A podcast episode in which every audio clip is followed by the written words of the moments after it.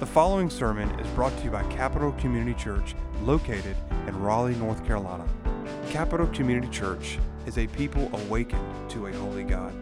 If you are searching for a new church home, or from out of town looking for a church to worship with, or simply seeking for answers, please join us for worship at 10:45 a.m. every Sunday morning and 6 o'clock p.m. for our evening service.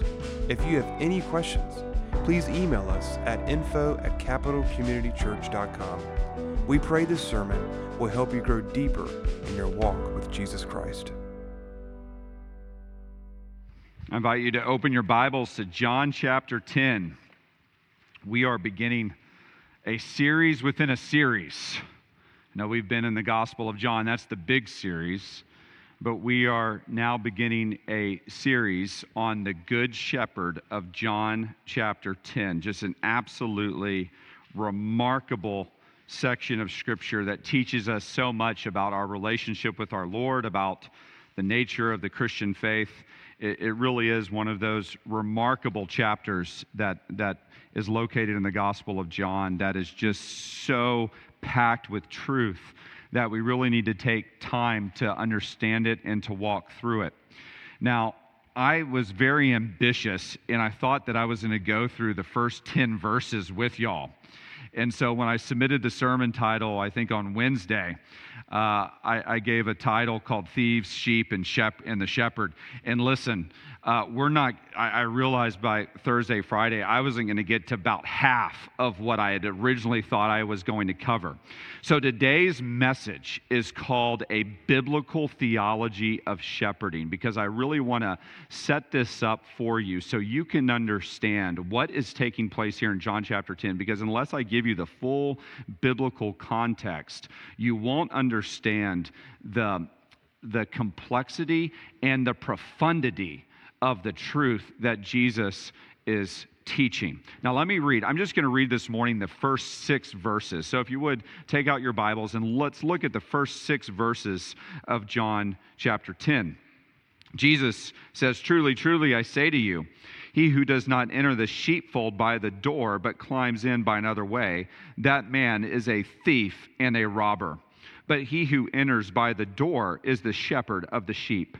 To him the gatekeeper opens. The sheep hear his voice, and he calls his own sheep by name and leads them out. When he has brought out all his own, he goes before them, and the sheep follow him, for they know his voice.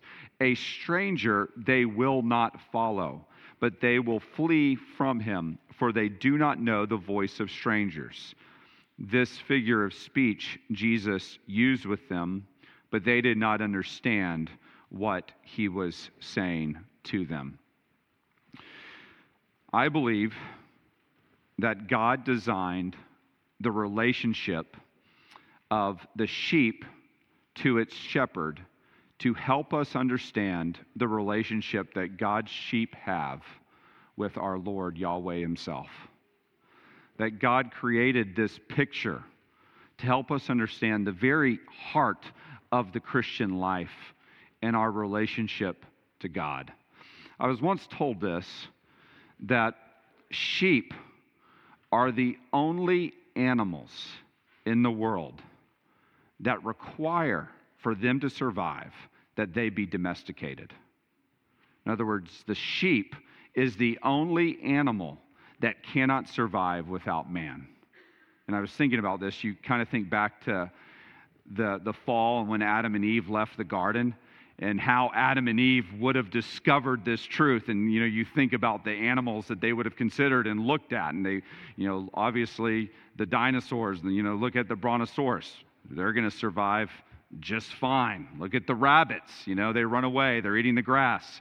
They're going to survive just fine. You look at the eagles and their perch and, and, and them eating, eating fish from the, the creeks they're going to survive just fine. But at some point, very quickly, somebody looked at the sheep and they said, You know, I don't think those animals have a chance if we don't do something and intervene. I saw this picture Maybe y'all saw this on, on social, but I saw this picture of a sheep that a sheep that wandered off into the woods somewhere. And it had been lost for, for like a year or two years. And then when they finally found this sheep, it looked like a walking cloud. The wool had completely grown over its eyes and basically over its head to the point where it could hardly even see anymore. Point being, sheep cannot survive long term without people. A sheep needs a shepherd, if for no other reason than to shear its wool. They need a shepherd to guide them to pasture, to water, to protect them from the wolves, to protect them from predators. And that right there, at its heart, is the relationship with the believer to God. We need a shepherd. God designed us not as these independent creatures that can live a life apart from God. That's what our culture's saying. Our culture's saying that you can be your own sheep, that you can just go your own way, that you don't need God, that you can be your own God. And how's that working for people? No, no, no. God made us for Himself the scriptures reveal, and we're going to look at this in a second, but that God is the shepherd of our souls. So Christianity is the realization that we need God, that man cannot exist apart from God, that God is the one who ultimately shepherds us if we are willing to submit to him.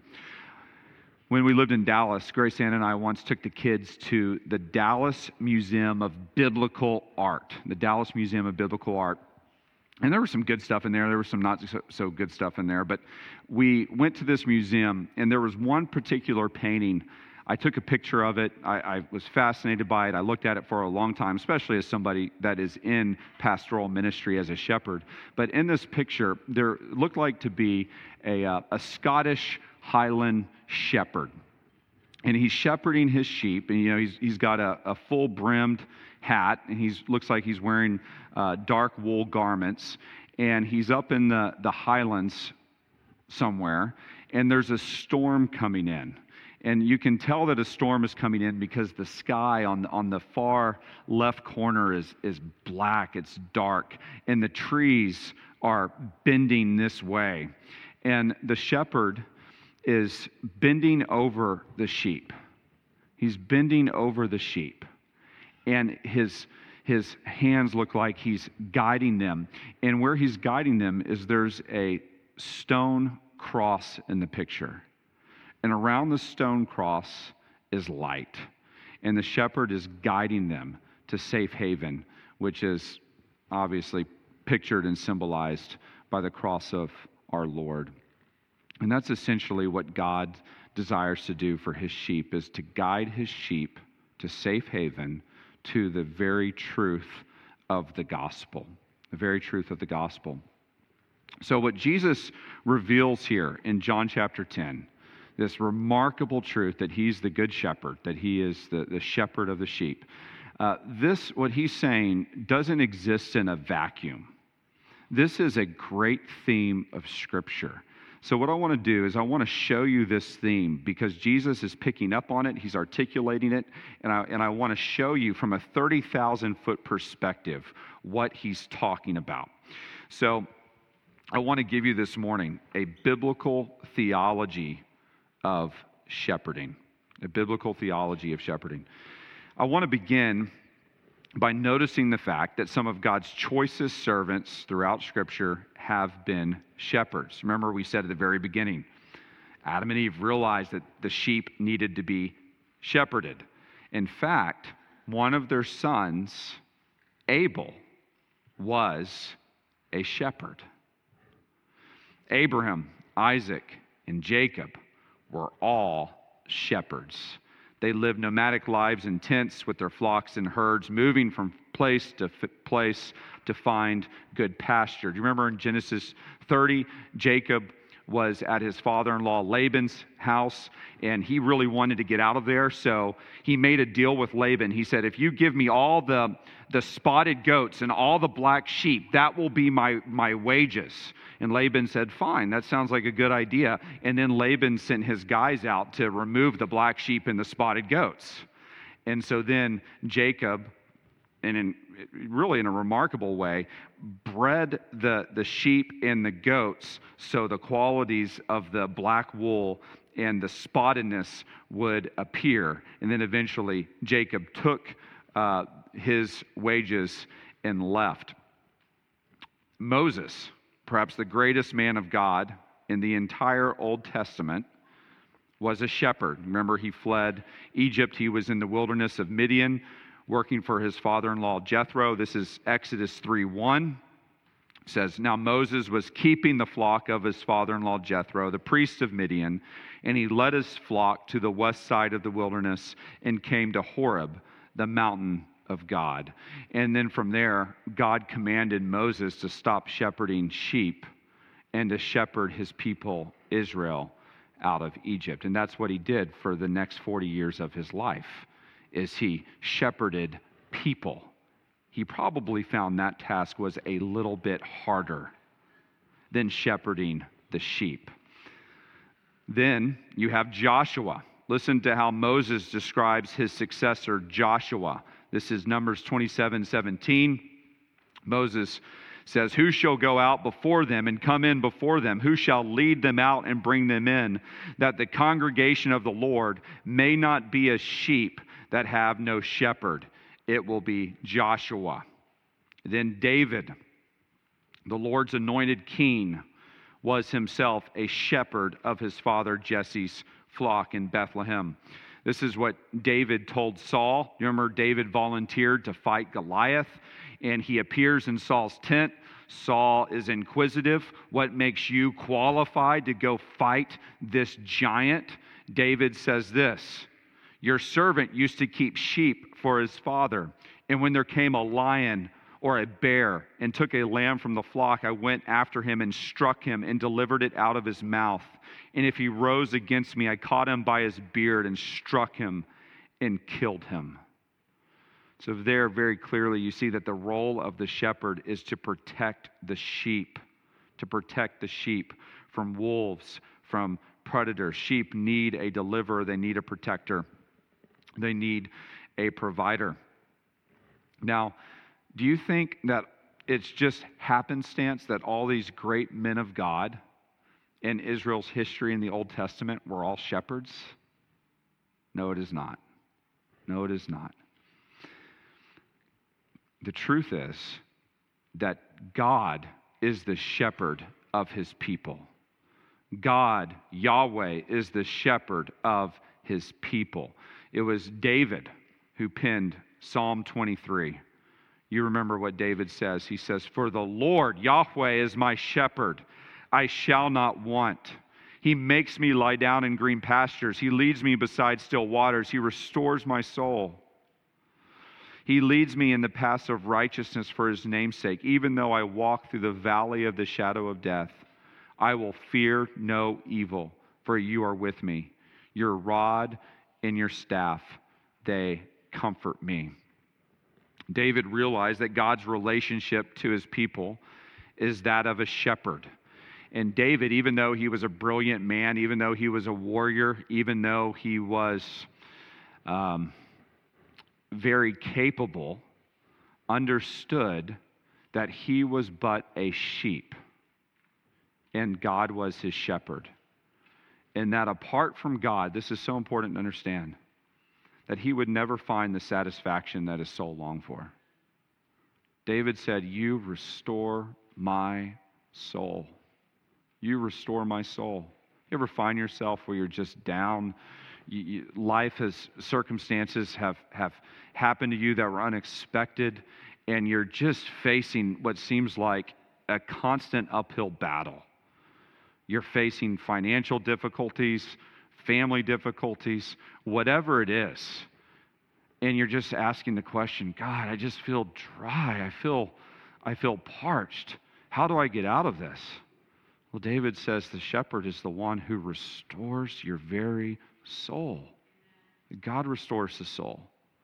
David says God is the one who leads you into the green pastures.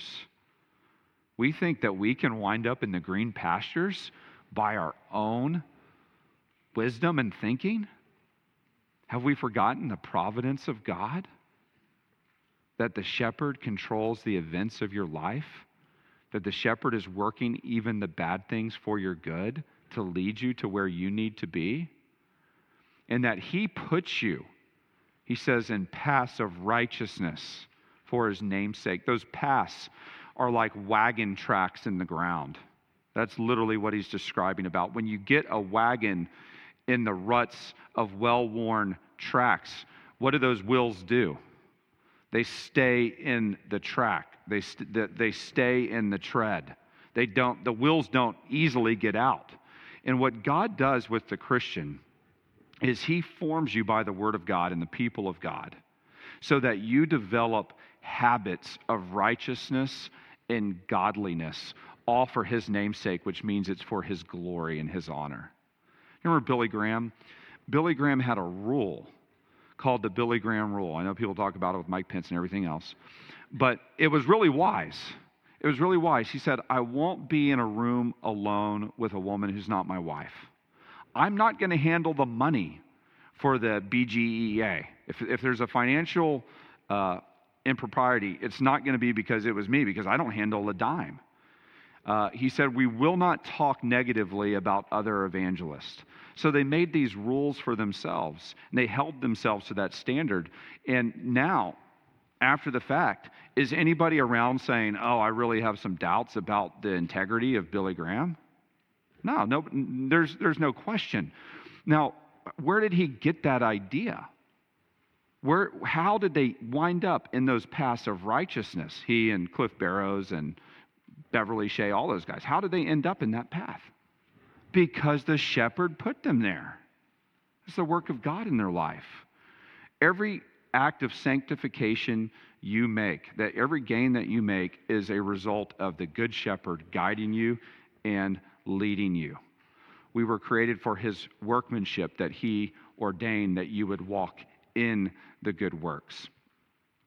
So, God himself is, David teaches us, our shepherd. And here's, here's the reality of that. If you understand that God is your shepherd all the time, and, you, and he's with you when you walk through the valley of the shadow of death. Well, he's always guiding you, he's always leading you. Then you can say this with David, Psalm 16:8.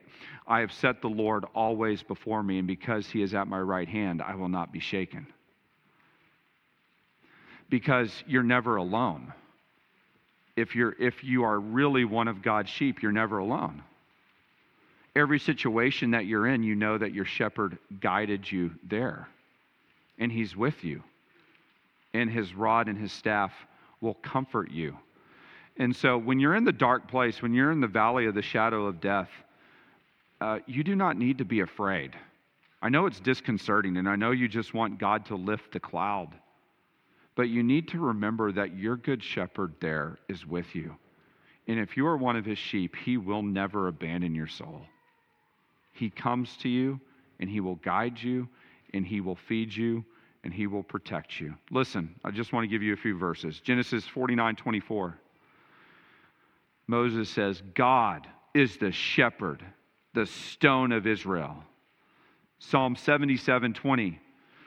You, Yahweh, led your people like a flock by the hand of Moses and Aaron. Psalm 80, verse 1. Give ear, O shepherd of Israel, you who lead Joseph like a flock.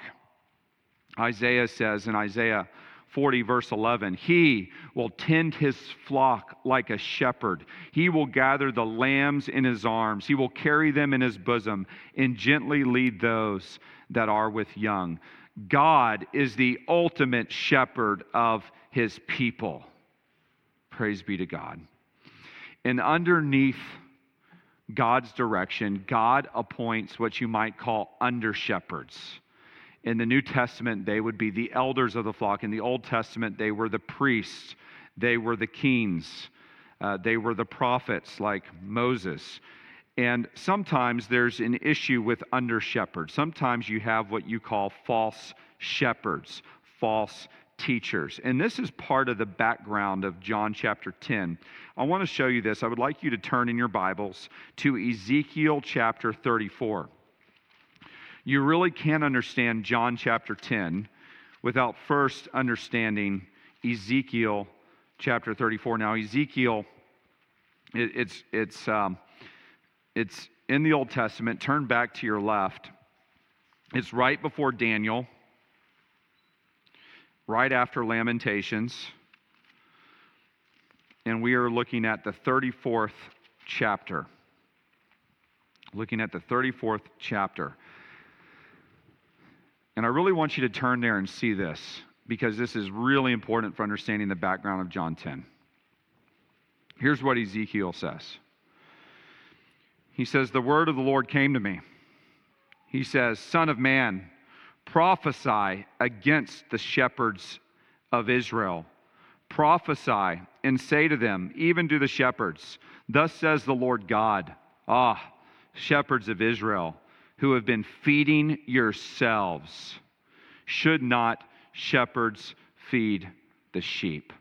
What is the primary responsibility of God's under shepherds, both Old Testament and New Testament? To feed the sheep this, the Word of God. That's the primary responsibility. And he says, There's a problem. You've been feeding yourself, you've been looking out for your own well being without feeding the sheep. Verse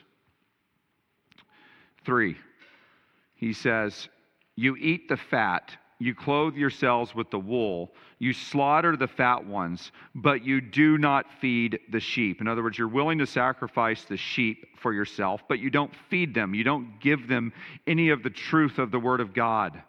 He says, The weak you have not strengthened, the sick you have not healed, the injured you have not bound up, the strayed you have not brought back, the lost you have not sought, and with force and harshness you have ruled them. In other words, they haven't been sensitive to God's people. They haven't looked out after the brokenhearted. They haven't looked after those who are straying. They have essentially used the sheep for their own personal gain. And when the sheep come to them, if you look at the end of verse 4, look how they deal with them. They deal with them with force and harshness, and they domineer over them, they rule them. So God says they were scattered. The sheep were scattered because there was no shepherd, and they became food for all the wild beasts. My sheep were scattered. They wandered over all the mountains and on every high hill. My sheep were scattered over all the face of the earth, with none to search or seek for them. I talk to a lot of people. And a lot of people, when I'm traveling or, or just even meeting somebody in town, one of the things that I hear over and over and over again is this I just want a shepherd to give me the word of God. I just want a shepherd to give me the word of God.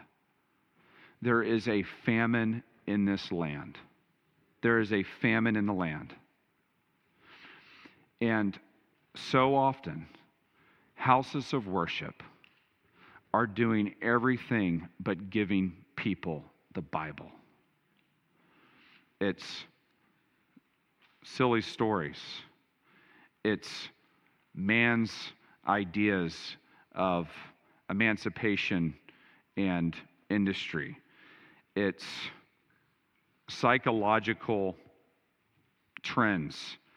It's everything but giving people the unadulterated Word of God.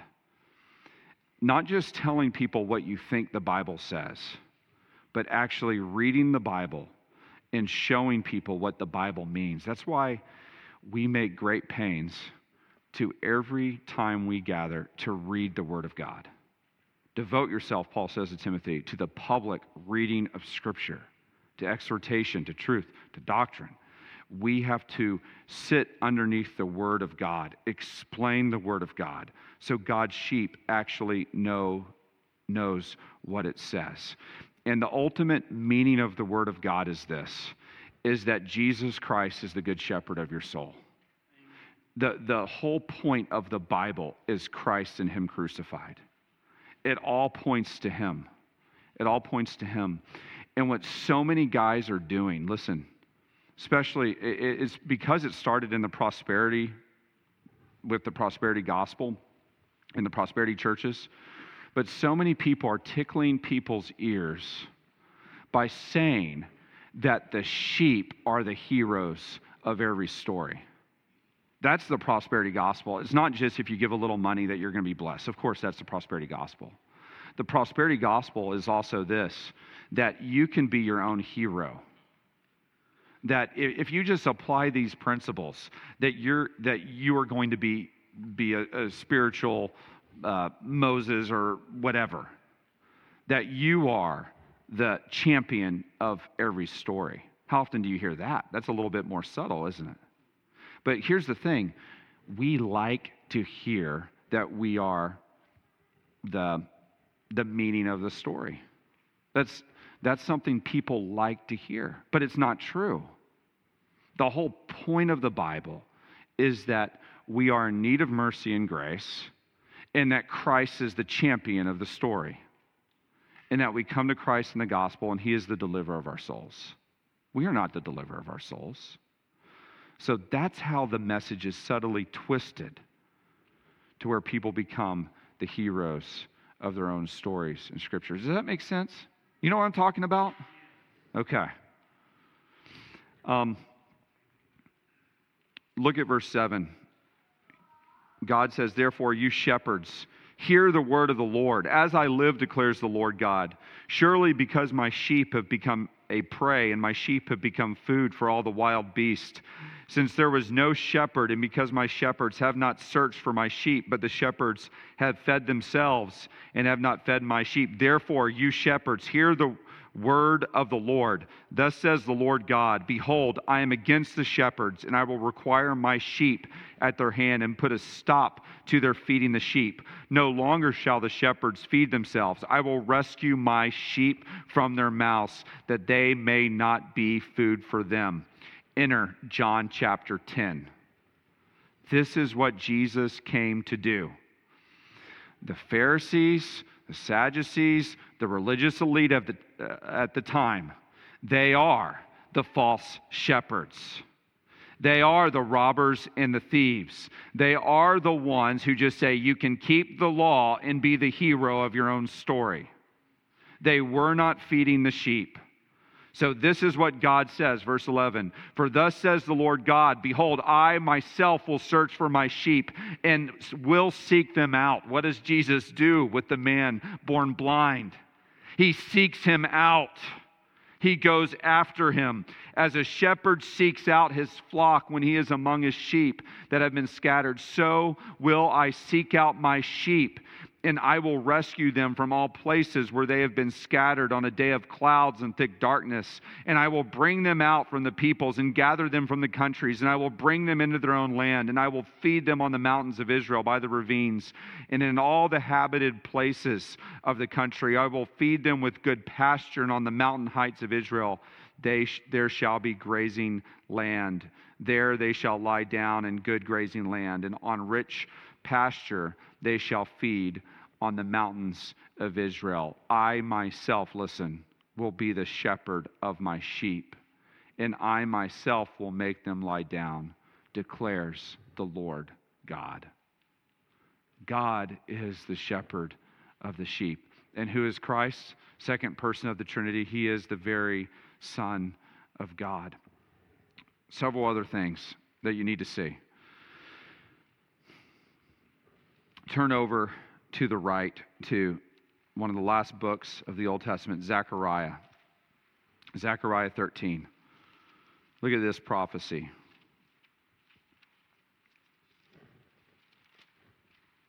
Zechariah 13, verse 7. This is what God says. He says, Awake, O sword, against my shepherd. Oh my. Against the man who stands next to me, declares the Lord of hosts. Strike the shepherd, and the sheep will be scattered. I will turn my hand against the little ones. What's that about? That's a prophecy about the crucifixion of our Lord.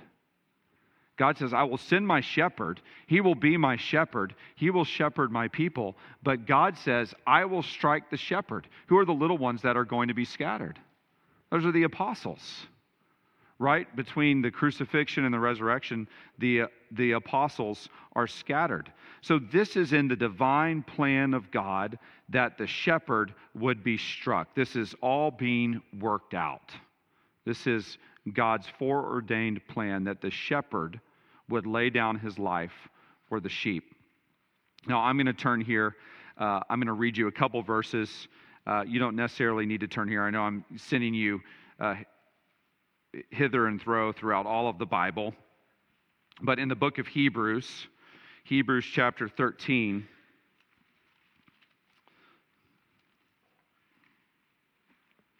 verse 20 says this Now may the God of peace, who brought again from the dead our Lord Jesus, look at this, the great shepherd of the sheep by the blood of the eternal covenant, equip you with everything good that you may do his will.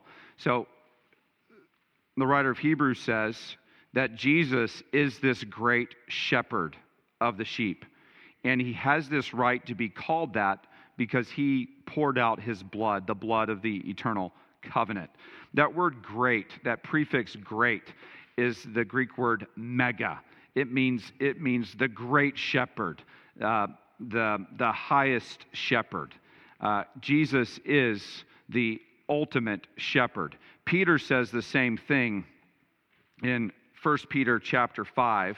1 Peter chapter 5, verse 1. Peter says this So I exhort the elders among you as a fellow elder and witness of the sufferings of Christ as well as a partaker in the glory that is going to be revealed. This is, this is what Peter says to the elders. He says, Shepherd the flock of God that is among you, exercising oversight, not under compulsion, but willingly, as God would have you, not for shameful gain, but eagerly, not domineering over those in your charge. You hear that, uh, that Ezekiel reference there, but being examples to the flock. And listen, and when the chief shepherd. The, the Greek word is one Greek word, the arche poimen, the arch shepherd, the chief shepherd. When the chief shepherd appears, you will receive the unfading crown of glory. And he says, Likewise, you who are young, be subject unto the elders. Clothe, clothe yourselves, all of you, with humility toward one another, for God opposes the proud, but gives grace to the humble. So, so Peter says that elders have a responsibility to shepherd the flock of God in their charge, not as as ultimate authority, but under the authority of the chief shepherd. That's the role of a pastor, is to shepherd the flock, but given knowing that Christ is the arche poimen. He is your chief shepherd of your soul. And how does Christ, as the chief shepherd of your soul, shepherd you? Through the Word of God.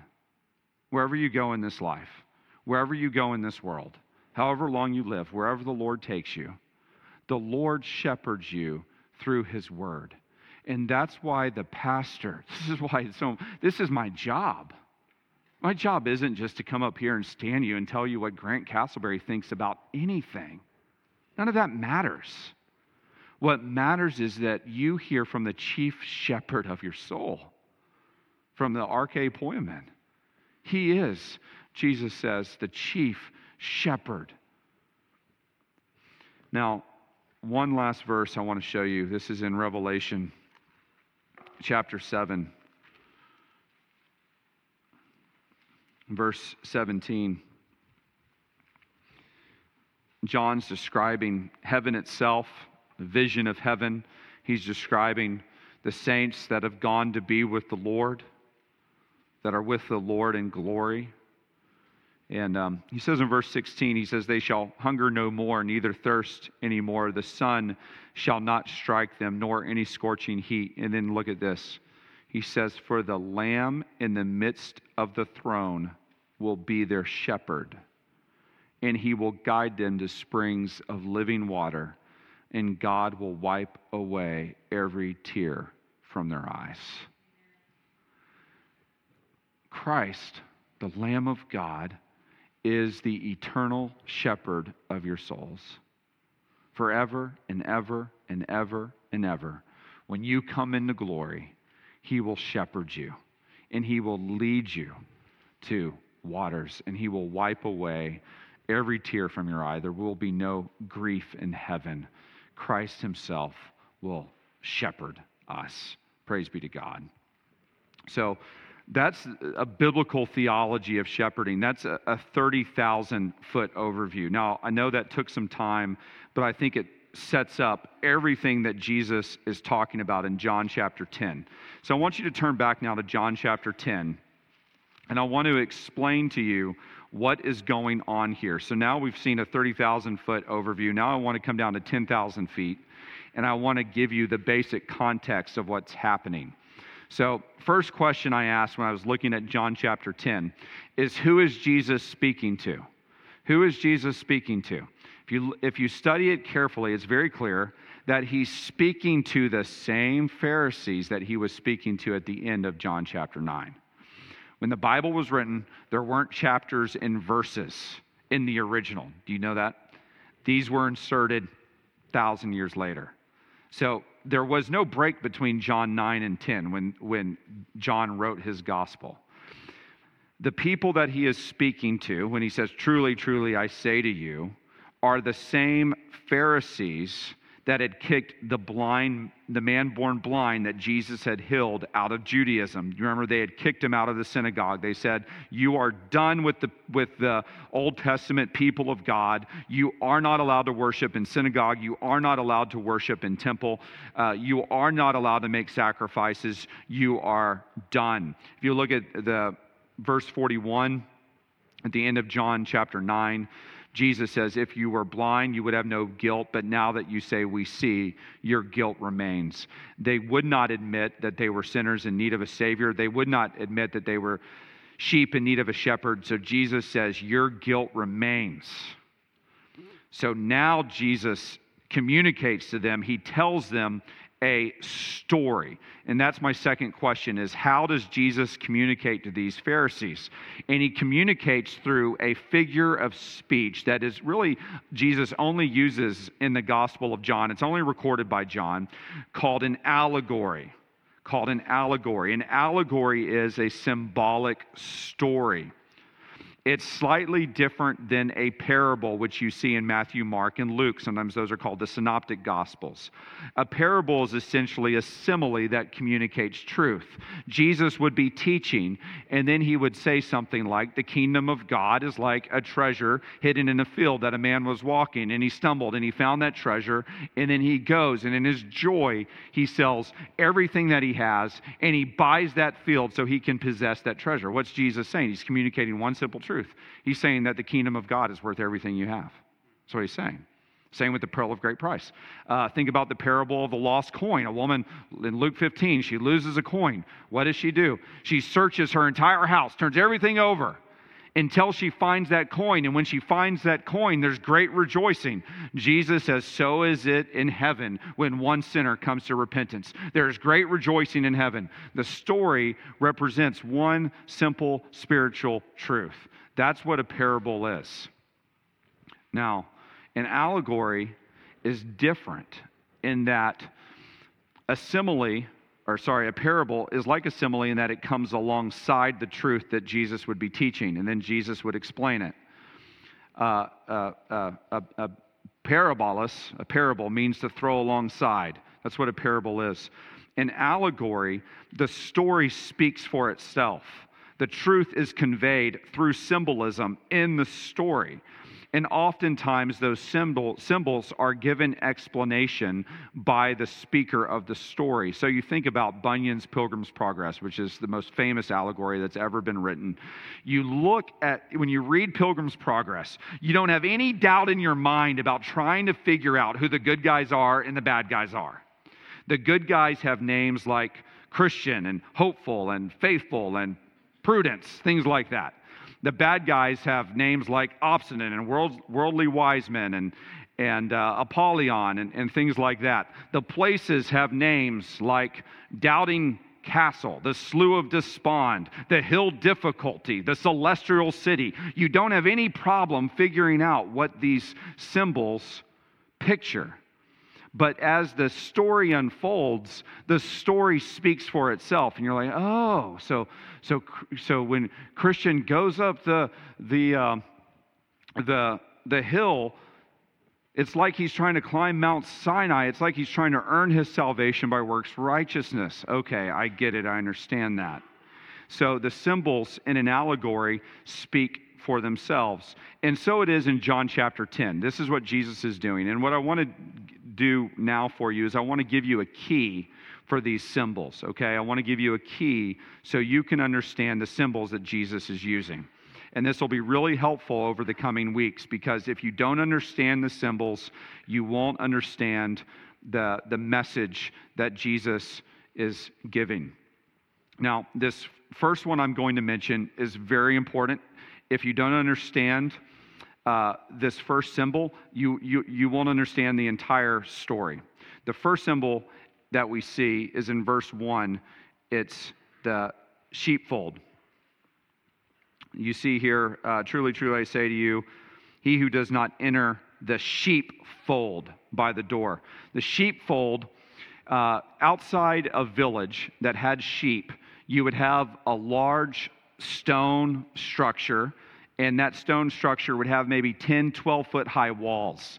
And at night, the shepherds would take their flock of sheep to the sheepfold and they would deposit them there. Now, the sheepfold would not normally have a roof, it would be open air on top, and there would be a hired hand, a porter or a gate guard that would guard the single door into the sheepfold. And all the shepherds would take their flock to the sheepfold and deposit them there for the night.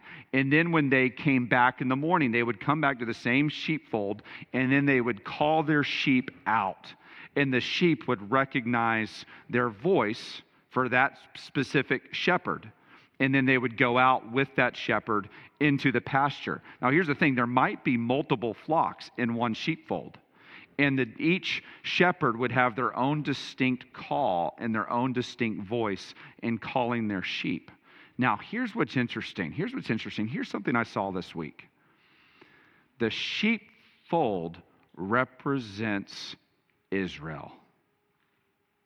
The sheepfold represents the nation of Israel. Okay? How do I know that? Verse 16, Jesus says, And I have other sheep that are not of this fold. In other, in other words, there are Gentiles and Samaritans that I am going to bring in. But the sheepfold is Israel. What's the context? Remember the context of John 9. What is the context? If you don't understand the context, you'll miss the meaning. The context is the man was kicked out of Israel, he's booted out. And Jesus calls him and brings him out. He's bringing his sheep out of Israel to start a new community called the church. That is the picture of what is taking place. So the sheepfold represents Israel. The sheep, do I need to explain that one? Okay, that one's very obvious. Now, the first door, the first door, uh, it's mentioned in verse 1. Um, truly, and truly, I say to you, he who does not enter the sheepfold by the door, but climbs in by another way, that man is a thief and a robber. Uh, it's also mentioned Verse 2 He who enters by the door is the shepherd of the sheep. I think uh, the door here is used slightly differently than it's used in verses um, 7 and um, 9.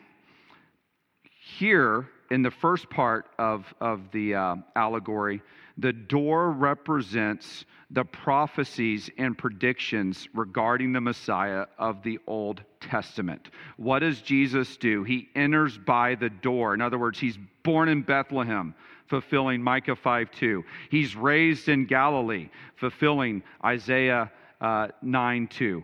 Uh, he works the sign of the Messiah, Isaiah 35. He does all the specific requirements that are required of the Messiah. He enters by the door. The thief and the robber, those represent the Pharisees and religious leaders who preyed on Israel's children for their own gain without pointing them to the Messiah.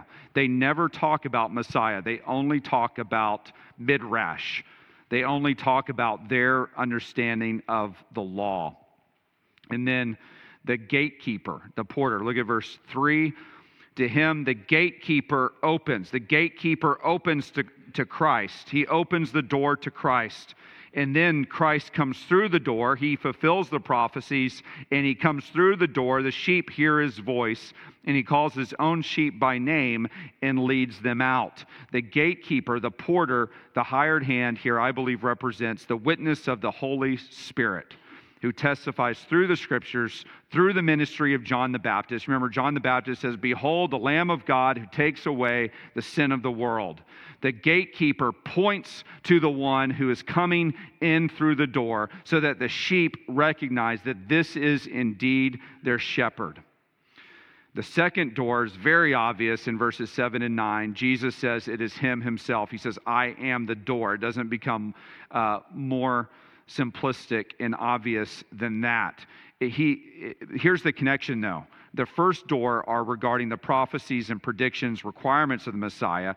Jesus fulfills those, therefore, he is the door in verses 7 and 9. Jesus is obviously the shepherd in verse 2 and the good shepherd in verse 11. That is so clear, crystal clear, needs no explanation. And then look at verse 16. There is a flock. There is a flock. He says, And I have other sheep, that would be the Gentiles. If you're not born a Jew, that's you, that I must bring them in also, and they will listen to my voice. Look at this.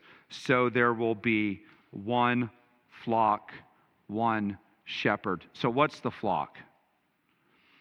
It's the entirety of the people of God, both Jew and Gentile, Samaritan, God-fearer, everyone who is a sheep and follows the shepherd's voice is part of the flock. And, and Christ builds this flock out of the Jew, he calls them out of Israel, and he says, I have other sheep, that's you and me, probably, that are not of this fold that I must bring in to be part of the flock. So, those are the general symbols of the story. Now, to see it all fleshed out, you're going to have to come back next week. All right? So, we've laid the groundwork now. Now, you've seen the biblical theology of shepherding. You've seen what the symbols essentially represent. Now you can start to study it for yourself. Put on your thinking caps, and you, you can begin to look at this and begin to understand the role of Christ, the Good Shepherd, in your life as the shepherd of his sheep. Praise be to God. Let me pray for us. Lord, we thank you for these truths that you are the shepherd of the, the flock, the great shepherd who calls his own sheep by name who called some out of the fold of Israel, that you have other sheep that are not of this fold, that you call us as well. And Lord, we praise you that you are our shepherd that guides us, that leads us into good pastures, that leads us beside still waters, and that you restore our very souls. Lord, our hope is in you, our eyes are on you. For your name and your glory. Amen. Thanks for listening. For more sermons, information, and events, check out our website at capitalcommunitychurch.com.